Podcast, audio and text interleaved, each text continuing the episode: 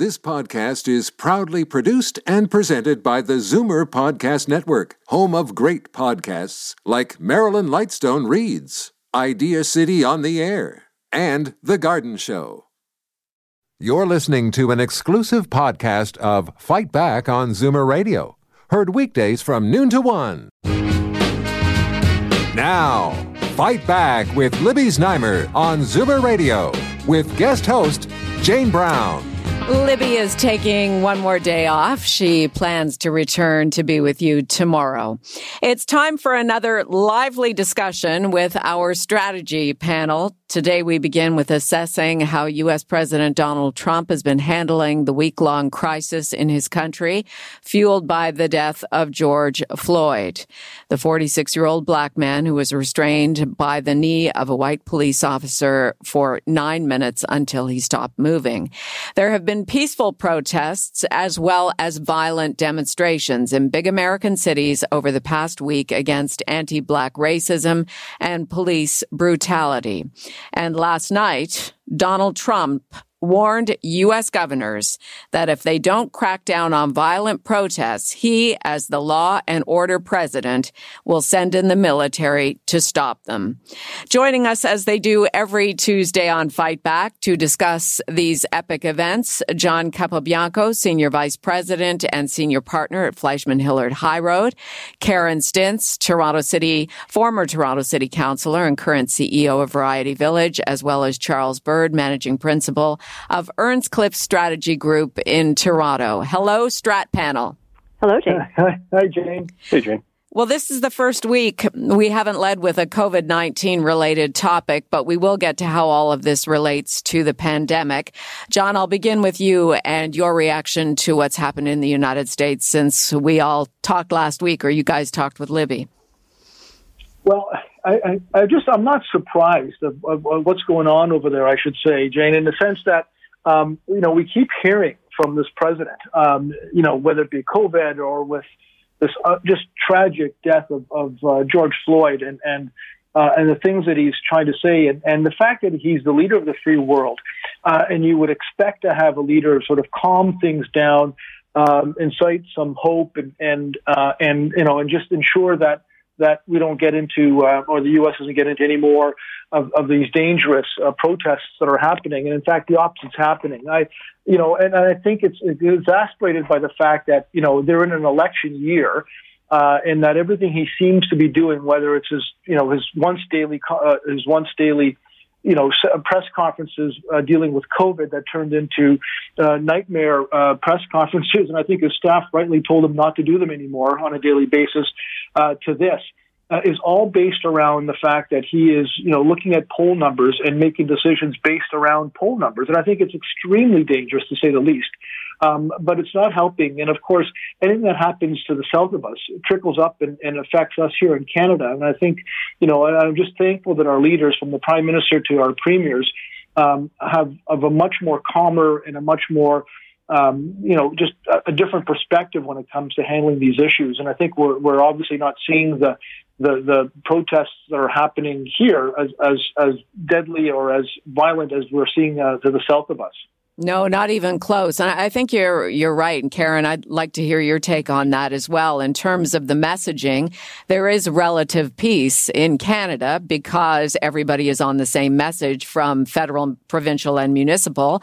Uh, whereas in the United States, uh, it seems as though Donald Trump has barely acknowledged George Floyd's death and the grievances of black Americans. Yeah, and I, so there's a, a couple of things that are interesting that make this um, more volatile, this situation. Um, when we think about a couple of years ago, four years ago even, you know, Colin Kaepernick, the uh, quarterback for the San Francisco uh, team, he took a, he kneeled, took a kneel during the anthem as a, as a way of peacefully protesting what he felt was racism that existed in the United States and police brutality. And um, it ended up turning into quite a political issue, um, but it was all peaceful. But yet it didn't it didn't have the type of momentum that we see these protests having, um, not because the issues exist more, they're more tangible now than they were then. These issues have existed in the United States for decades. But I think now the difference is that more people are marginalized, more people are unemployed, uh, the, the virus has impacted Black Americans so much more substantially than than other groups in America, and it's a powder keg. And there is there is nothing coming from the White House that indicates any kind of order or any kind of hope or any kind of path forward through all of this. And so people in and every vacuum gets filled. Every void gets filled. So there is a complete vacuum, a complete void of leadership, and now it's being filled by these protests. And the, some people are out protesting legitimately for the cause of racial violence and tension in the U S. Uh, other people are out causing mischief. Other people are out because there's nothing else to do. And so it is, it's, it's become um, something that I think we need to pay attention to, not because, um, you know, our leaders, of course, have taken a different tone and we're dealing with different issues and we're, we have a different political culture up in Canada, but the types of things that are leading to the escalating protest in, in the United States could exist here. And it's something that I do think we need to pay attention to. Charles, uh, your opinion on, on what's been going on over this last week? Well, great comments from my colleagues. Um, I would just say that the disproportionate impact of COVID nineteen on Black Americans and Latino Americans has nothing to do with the color of their skin. It has everything to do with their socioeconomic um, status and the fact that they have um, traditionally face systemic barriers that um, have kept them economically disadvantaged, that have put them in very high-density situations, whether uh, urban apartment tenements or dwellings. And systemic racism is a significant problem in the United States, and, and I think we have to admit that it's a problem here in Canada. And it feels a bit like the exact same situation that's happening in long-term care homes in Ontario, which is these are problems that have been staring us in the face, hiding in plain sight, and we choose to divert our attention elsewhere, and suddenly we get a major explosion such as what's happened in Ontario, such as what's happening in the United States vis-a-vis uh, protests and riots and looting. And we wring our hands and think, oh, what is to be done? What is to be done? And precious little gets done. I mean, it was over fifty years ago that folks were sitting at home watching scenes of rioting on their televisions while watching uh, rockets taking off to um, lower orbit. And it just seems everything old is new again. As for Donald Trump, I mean, this whole situation is a dream true. He, he came to office playing the politics of division, of contempt, of divisiveness, and this is right up his alley. And um, it's entirely possible that this is the kind of wedge, wedge issue that may actually give his almost dead campaign some breath of life, as appalling as it is to say it. Interesting. Uh, we'd like your opinion as well as to how Donald Trump is handling the crisis in the U S. The phone numbers are four one six, three six zero, zero seven four zero, toll free one eight six six, seven four zero, four seven four zero. John, we just had a caller phone in, didn't want to go on the air, but said that our station is too anti-Trump, or mm. the viewpoints, I guess, in general on Fight Back uh, from the guests, from the callers, too anti-Trump. Uh, is that because as Canadians, there is an anti-Trump movement, or, or, or is, what do you think that is? Is it an educated guest factor? What is that?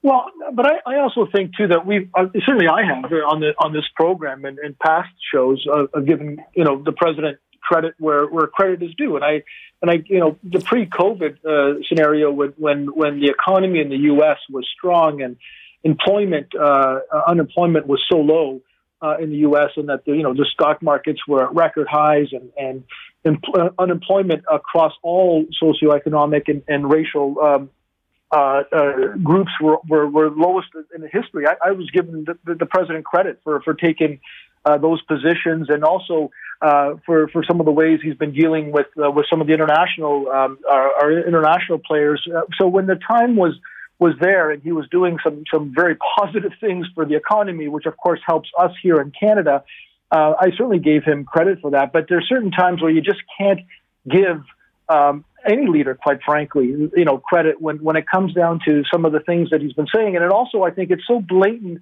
that he's he's he's using a lot of the, the policies that he's doing now and, and, and over the over the period of, of the pandemic um, as electioneering in some ways. It, you just can't help but but just say, look, you have to call him out when, when you have to call him out on it. But certainly I've been very supportive of some of his economic moves that he's made over the last four years of his of his term. Some around the president are likening the moment last night, his law and order moment, to nineteen sixty-eight when Richard Nixon ran as the law and order candidate after a summer of riots and he won the White House. Karen, is there ever a place for a law and order stance? And could this be it if it was handled differently? It, it, it, certainly, I think there are times for law and order. Uh, I, I think that when you, we have longstanding grievances like we have, uh, like we're seeing in the U S, um, then then a different approach is needed. And as I say, that you know, the challenge that, that Trump faces is the challenge that we faced when we had the, the protesters blockading um, for the Wet'suwet'en community that were against the pipeline, and that it wasn't, it's not a, a unified block of protesters, and that's what Donald Trump is experiencing and what governors are experiencing in, in the cities that are having the unrest. It's not, you can't, you can't negotiate or you can't talk to the protesters because it's not a unified voice. There's a number of people protesting a number of things. And so if you, if it was just a bunch of hooligans causing property damage, yeah, a law and order approach is absolutely the right approach. Lock them up, say like, you can't do that anymore. That's not, that's self-destructive behavior and it's damaging communities. But for the peaceful protesters that are protesting decades of discrimination that have led to a, a state that is not sustainable, and that, that cannot be ignored. And that's not the law and order approach that is needed in order to, to bring resolution to the, the conflicts and the issues that have just been so prevalent since Nixon got elected.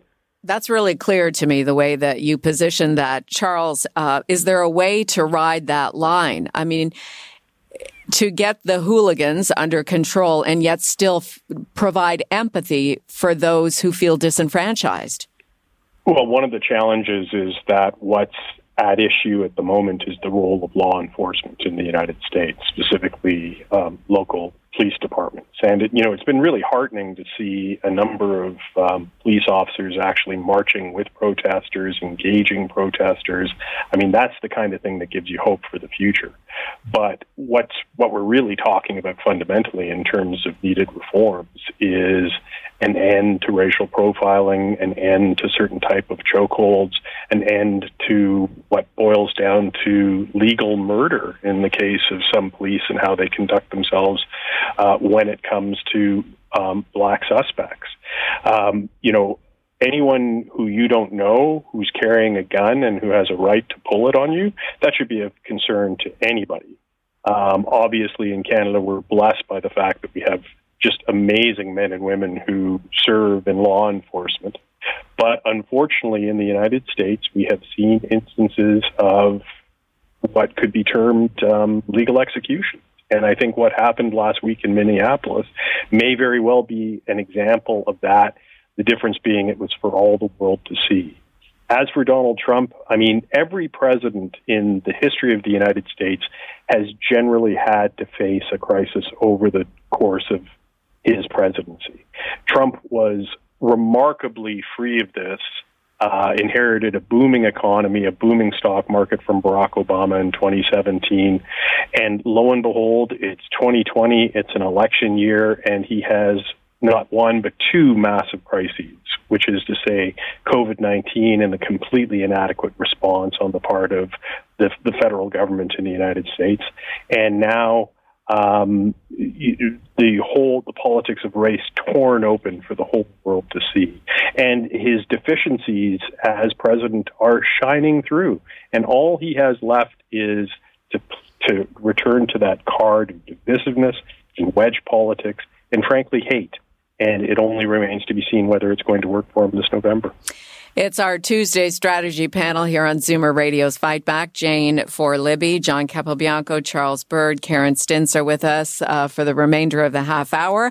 And you want to get in on the conversation as well. That's great. We'll go to the phone lines now, four one six, three six zero, zero seven four zero, toll free one eight six six, seven four zero, four seven four zero. Pat in Toronto, go ahead. You're on the air. Good morning. I'm I mean, the demonstration last night and the, uh, the one that was peaceful across from the White House.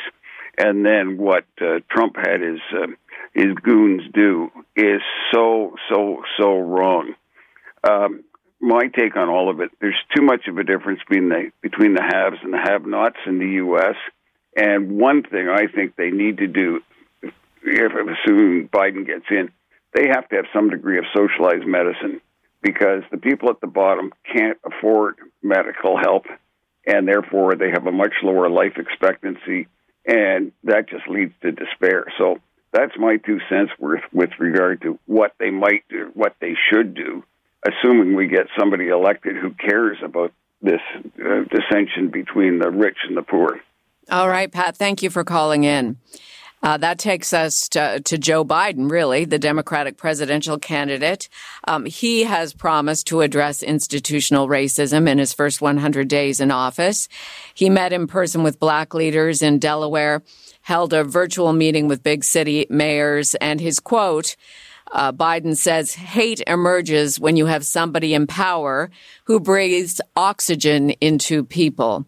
John, in terms of, and you are all strategists, in terms of strategy, and yet coming across as sincere and empathetic and believing what he's saying, how should Joe Biden conduct himself over these next five months? Well, carefully, and, and I think he's, his biggest challenge is that he's got an opponent Um, that he's probably never seen uh, or had to deal with in his in his political career, and that of Donald Trump.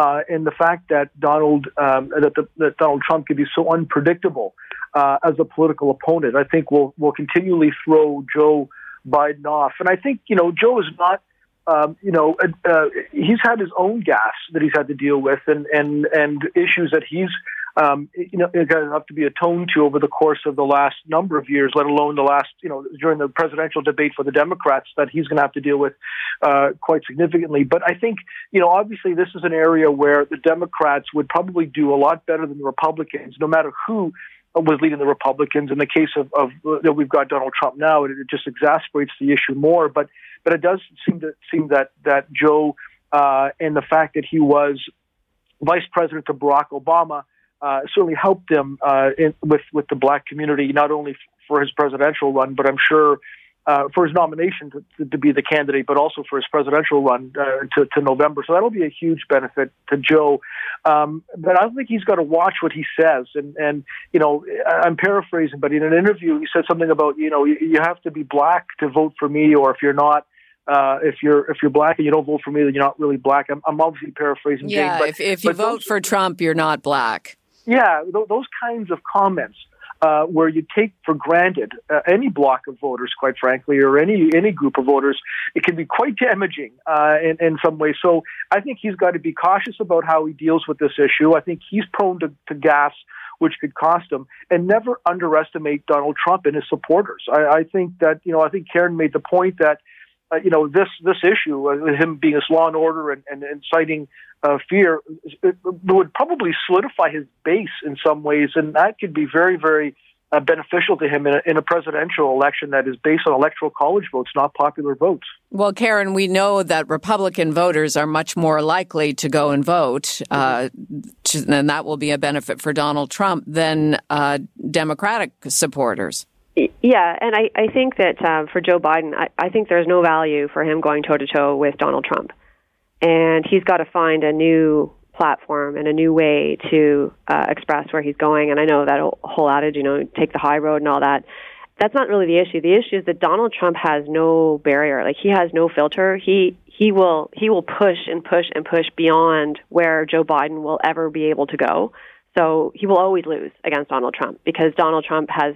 He, he just he, he he will not stop, and so they their strategy team has to be very um, thoughtful of how do how do you ha- find your issue that you can campaign on and rally on and rally the American people on, that that describes and um, basically, you know, it's it's against Donald Trump, but not, because you're not actually going against the man. You're going against all the things that he represents, but never mention the man, because you, you'll never win. Charles, how does that sound to you in terms of strategy for Joe Biden? Um, um, American politics tends to be a little more complicated than that. Um, I would point to the Democratic nomination, because following Iowa and New Hampshire and Nevada, most observers thought that Joe Biden's candidacy was dead. He was unable to raise money. He had no tangible organization on the ground. He had no advertising on television or radio or the internet, as opposed to uh, his fellow contenders who had been doing extremely well in the nomination process up to South Carolina. And then South Carolina changed everything. That really was the um, uh, the firewall that Biden had always talked about. But what's more remarkable is that three days later, even in the absence of all the things I've talked about, presence, money, advertising, organizers, Super Tuesday, he absolutely dominated. And it speaks to the fact that Joe Biden, after eight years in the Congress and eight years as Vice President of the United States, has formed a very profound link with a great many Americans, some of whom are Republicans, some of whom are in places like Pennsylvania and Michigan and Ohio, really key battleground states.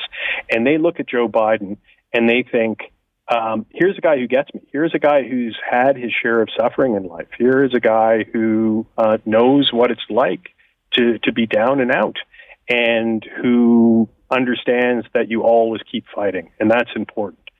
As for Donald Trump, his reelection is dependent on a very, very complex um, set of calculations. Uh, you'll recall that, you know, in the face of Russian intrusion in the twenty sixteen campaign, which most observers believe was in favor of Trump, um, Trump set out to set up this notion that it was actually Joe Biden and his son Hunter Biden who had colluded with the government of Ukraine to interfere in the twenty sixteen election. It wasn't the Russians at all. It was Ukraine. And that got Donald Trump impeached, right? Yes. But that won't stop him this time. His play this time will be that covid nineteen came straight out of a Chinese lab. It was done on purpose. It was done with the support of the World Health Organization. The U S deep state was all over it. And Joe Biden was their willing dupe. I want to. Sorry, and, go ahead. What, and all Biden has to do is just, he's got to remember one phrase, which he's got to say over and over again, which is Donald Trump's an idiot. Don't buy it. I want to get uh, to the pandemic in relation to the crisis that's been happening in the U S over the last week, but I know you want to get in on the conversation as well. four one six, three six zero, zero seven four zero, toll free one eight six six, seven four four, seven four zero.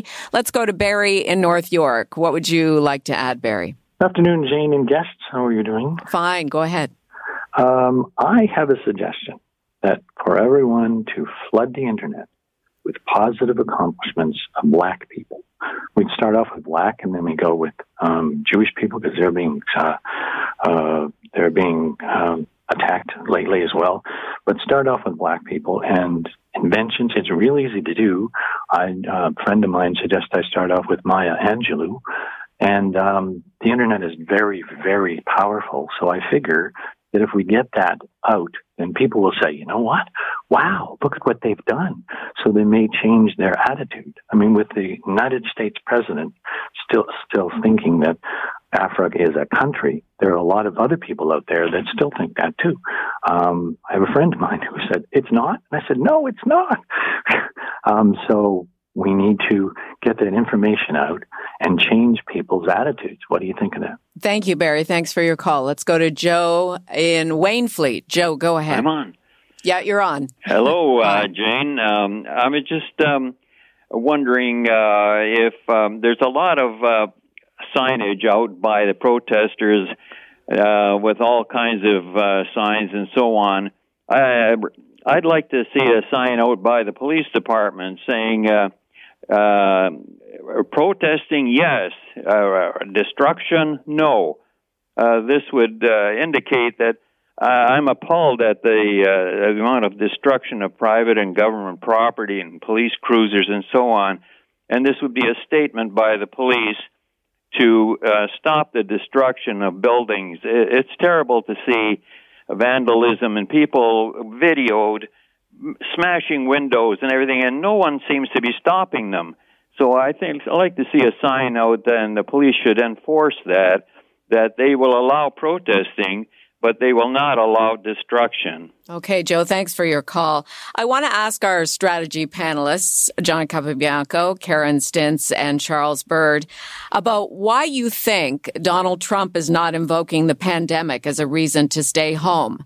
He's not even mentioning it, John.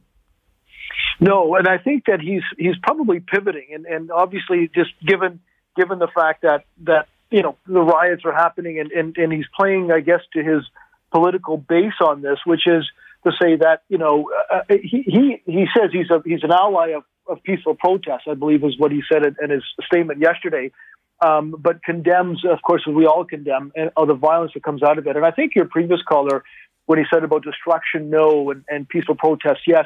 That's the challenge with protests that we face, uh, not only here in Canada, but anywhere where, you know, there are peaceful protesters who have the right to, to, to protest and do so peacefully. But there's always, no matter if it's the G seven protests or if it's, you know, this kind of protest, there's a small group of them that, that use protests to be able to show anarchy and, and, and smash buildings. And, and that, that really leaves a bad taste with with everybody who wants to protest. And I think that's where Donald Trump is, is sort of, you know, picking on and trying to sort of, you know, play his on his political base uh, in a very uncalculated way. Uh, but quite frankly, it damages all of us. But but shouldn't protests be prohibited, period, because it's gatherings of large amounts of people during this crisis? I mean, the messaging has been there for nearly three months now, and it's all going to hell in a handbag, really. Mm-hmm. Uh, Karen, I mean, Doctor Tam said yesterday, our chief public health officer, protesters need to find another way to protest during the pandemic. Yeah, and I think part of the reason that Trump isn't weighing in on that Um, aspect of it is because he doesn't have any legitimacy to make that claim with respect to COVID. Um, all of his um, back and forth and whether people should wear masks or not wear masks, and he's going to shake hands on the campaign trail, and he's encouraging um, people to, you know, return to work by a certain time. So the messaging that's been coming from Donald Trump is that that the virus is is not as um, dangerous as one would think that, you know, he hasn't been really been making a big stand on, you need to stay home, you need to social distance, you need to take these steps. So for him to come out now and use the virus as a way to keep people from protesting, I think his his own base would find that inconsistent. Uh, Charles, is there any way around this? I mean, we were all outraged a week ago over Trinity Bellwoods when everybody got together in a Woodstock-like gathering. But then when there was the protest and it was peaceful uh, for um, Regis Korchinski-Paquet on the weekend, people were wearing masks, but not everybody, and marching shoulder to shoulder. Uh, right now, there's a state of emergency in the province of Ontario where people, f- five or more people cannot gather. Why are we not invo- Why are our leaders not invoking the, the COVID nineteen crisis as a reason to put your protests on hold? Well, fundamentally, there's a big difference between folks gathering on a beach or gathering on a park, or as opposed to gathering for means of uh, legitimate protest. And you know, when I know, Jane, when when my, when my wife and I have to figure out groceries in the midst of this pandemic, it's like a two-hour strategy meeting in terms of how's this going to work, and we're going to disinfect uh, whatever comes through the door, et cetera, et cetera. So for a lot of protesters who were out there, they would have been well aware of the risks. They would have understandably been just as afraid of contracting COVID nineteen as any sensible person would be. And yet they felt the issues at stake were such that they had to go out and they had to make their voices heard and they had to protest. And this has nothing to do with the rioters or the looters or the, the instigators, the rabble rousers. This has to do with Americans and Canadians who feel that they need to make their voices heard. And that is, uh, and that's really the answer to the question, which is to say, you cannot for any reason suppress legitimate protest in a democracy. Even a pandemic isn't enough of a reason to do that. Okay. It comes down to the choice of the individual. Fair enough. I want to ask you each, uh, before we sign off for this week uh, with our strategy panel, uh, if you were listening to Bob Comsick's news there at noon, he ran a clip of Justin Trudeau sidestepping the question uh, about why he's not being critical of Donald Trump or why he's not commenting on the way Donald Trump is handling um, these protests and demonstrations, the violent ones, in a, in this law and order type of way. Is that the right response, John, from Justin Trudeau, the, the head of another country? No, I, you know what? I'm of two minds. I, I, there's a sense of weakness, I think, that that, that the Justin, Justin Trudeau has, has displayed when it comes to attacking uh, the U S. I think, you know, he needs to, as a as a as a leader of a G of a powerful nation, of a G seven nation, he needs to be able to call out other leaders when they need to. Um, I think he's consistently not done that, and I think um, so. From that perspective, I'm disappointed, but I also understand that that he, he he'll get attacked by by Donald Trump. We've seen that happen in the past. Uh, and he obviously wants to avoid that, you know, given the fact that, you know, it's an election year in the U S and also prime ministers in a, in a minority government. I think he's being careful with respect to what he says uh, that might that might inflame some some sort of response from, from the president. What about you, Karen? What are your thoughts on that? I think that he should put his head down and say nothing at all, to be honest with you, because there's no gain for him or Canada for him to comment on the race relations and the rioting in the United States. We have enough issues domestically. We have our own battle going on with China as a result of the extradition hearing with um, the Huawei executive. Like we, there's enough going on that we don't need to pick another battle. And so, if we can avoid this one, this is not our battle to pick. And so, on that, on that one, uh, I think he just, he, I think he did took the right tone and did the right thing. Charles, you have the final comment. Wow, I mean, you can imagine being the prime minister and taking that question and taking the amount of time he did before he responded really suggests that he was thinking long and hard about what he wanted to say and what he should say. I don't see it as a sign of weakness at all. I disagree with John in that in that regard. I, I think Karen's absolutely right. This goes back to the great Canadian tradition of quiet diplomacy, which is to say, Canada and the United States have traditionally had a highly respectful relationship, notably between our leaders. Obviously, we have a freak show in the White House now, so we have to be extra careful. But quiet diplomacy is rooted in the fact that behind closed doors, we can be as blunt as we like, and we can often be a conduit to the rest of the world, to whoever occupies the Oval Office, assuming they're not, you know, criminally insane. We, you were good right up to the last comment there, Charles. Oh, I want to make my feelings known to all your viewers. You're looking for anti-Trump? You found it. Libby said to me today, watch Charles. Sometimes he goes over the line. Criminally insane? You think that's pushing it a bit? It might be pushing it, but we take your point. Uh, thank you, all three of you. Uh, Libby, we'll look forward to speaking with you next Tuesday. Thanks, Jane. Thanks, Jane.